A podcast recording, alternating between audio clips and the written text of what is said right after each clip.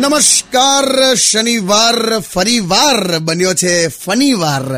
radio City joke સ્ટુડિયોમાં કિશોર કાકા સાથે અત્યારે બેઠા છે અને જીવ ખાઈ ગયા છે એમને એટલી બધી ગરમી લાગી ગઈ છે પણ કાકા એક વાત કહું તડકો કોને ગમે મને બહુ જ ગમે દાલ ફ્રાય ઉપર દેવે તડકો એટલે હું કે આ જમવાનાની વાત ચાલે છે ડોબી તાપની વાત કરે છે તું તો સખત ડોબી સ્ત્રી છે યાર સારું હવે પણ કાકા હું સાચું કહું કોઈએ હવે બપોરે છે ને બહાર નીકળવાની જરૂરત જ નથી તમે જો આ મને ડોક્ટરે ચિઠ્ઠીમાં લખીને આપ્યું છે આ જો ચિઠ્ઠી જો વાંચો તડકામાં બહાર નહીં ફરવાનું એટલે બસ એટલે આટલું જ લખીને આપ્યું એમ એટલે બીજું કશું નથી લખ્યું લા તો એમને એમ તને આવું ના સમજ પડે એની પાસે ડોક્ટર પાસે ગયો તું એવું નહીં એટલે પાછું સારા અક્ષરમાં લખ્યું છે એટલે આ હું તને કહું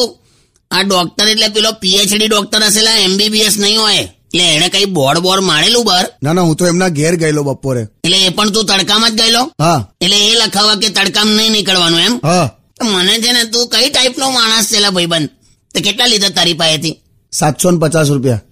સાતસો ને પચાસ રૂપિયા એક કામ કર આ બીજા સો રૂપિયા મારા તરફથી રાખ અને એક લાફો મારવા દેલા ડોક્ટરને તને only on Radio